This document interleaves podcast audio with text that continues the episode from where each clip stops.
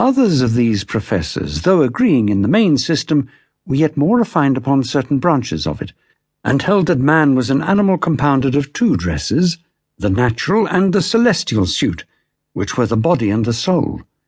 That the soul was the outward and the body the inward clothing.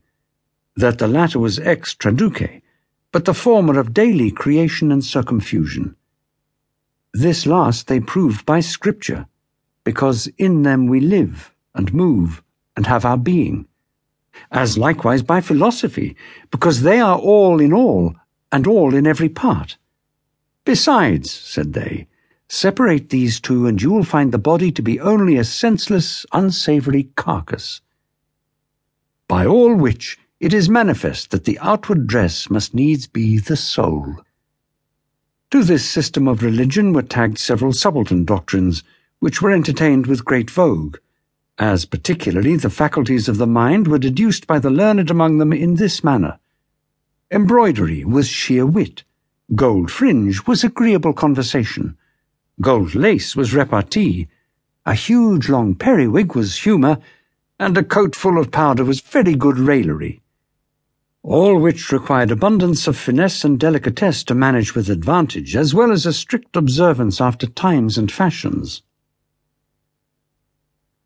I have, with much pains and reading, collected out of ancient authors this short summary of a body of philosophy and divinity which seems to have been composed by a vein and race of thinking very different from any other systems, either ancient or modern.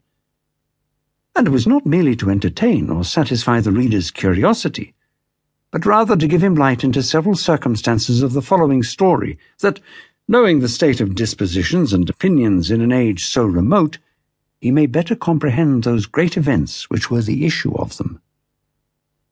I advise, therefore, the courteous reader to peruse with a world of application, again and again, whatever I have written upon this matter. And so, leaving these broken ends, I carefully gather up the chief thread of my story and proceed. These opinions, therefore, were so universal, as well as the practices of them, among the refined part of court and town, that our three brother adventurers, as their circumstances then stood, were strangely at a loss. For on the one side, the three ladies they addressed themselves to, whom we have named already, were ever at the very top of the fashion, and abhorred all that were below it but the breadth of a hair. On the other side, their father's will was very precise, and it was the main precept in it, with the greatest penalties annexed, not to add to or diminish from their coats one thread without a positive command in the will.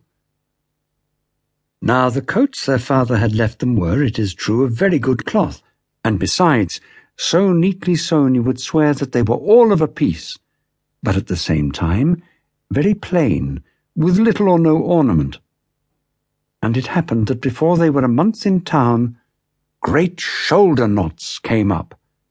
Straight all the world was shoulder knots. No approaching the ladies' ruelle without the quota of shoulder knots. That fellow, cries one, has no soul. Where is his shoulder knot? Our three brethren soon discovered their want by sad experience, meeting in their walks with forty mortifications and indignities. If they went to the playhouse, the doorkeeper showed them into the twelve-penny gallery. If they called a boat, says a waterman, I am first sculler. If they stepped into the Rose to take a bottle, the drawer would cry, Friend, we sell no ale. If they went to visit a lady, a footman met them at the door with, Pray send up your message.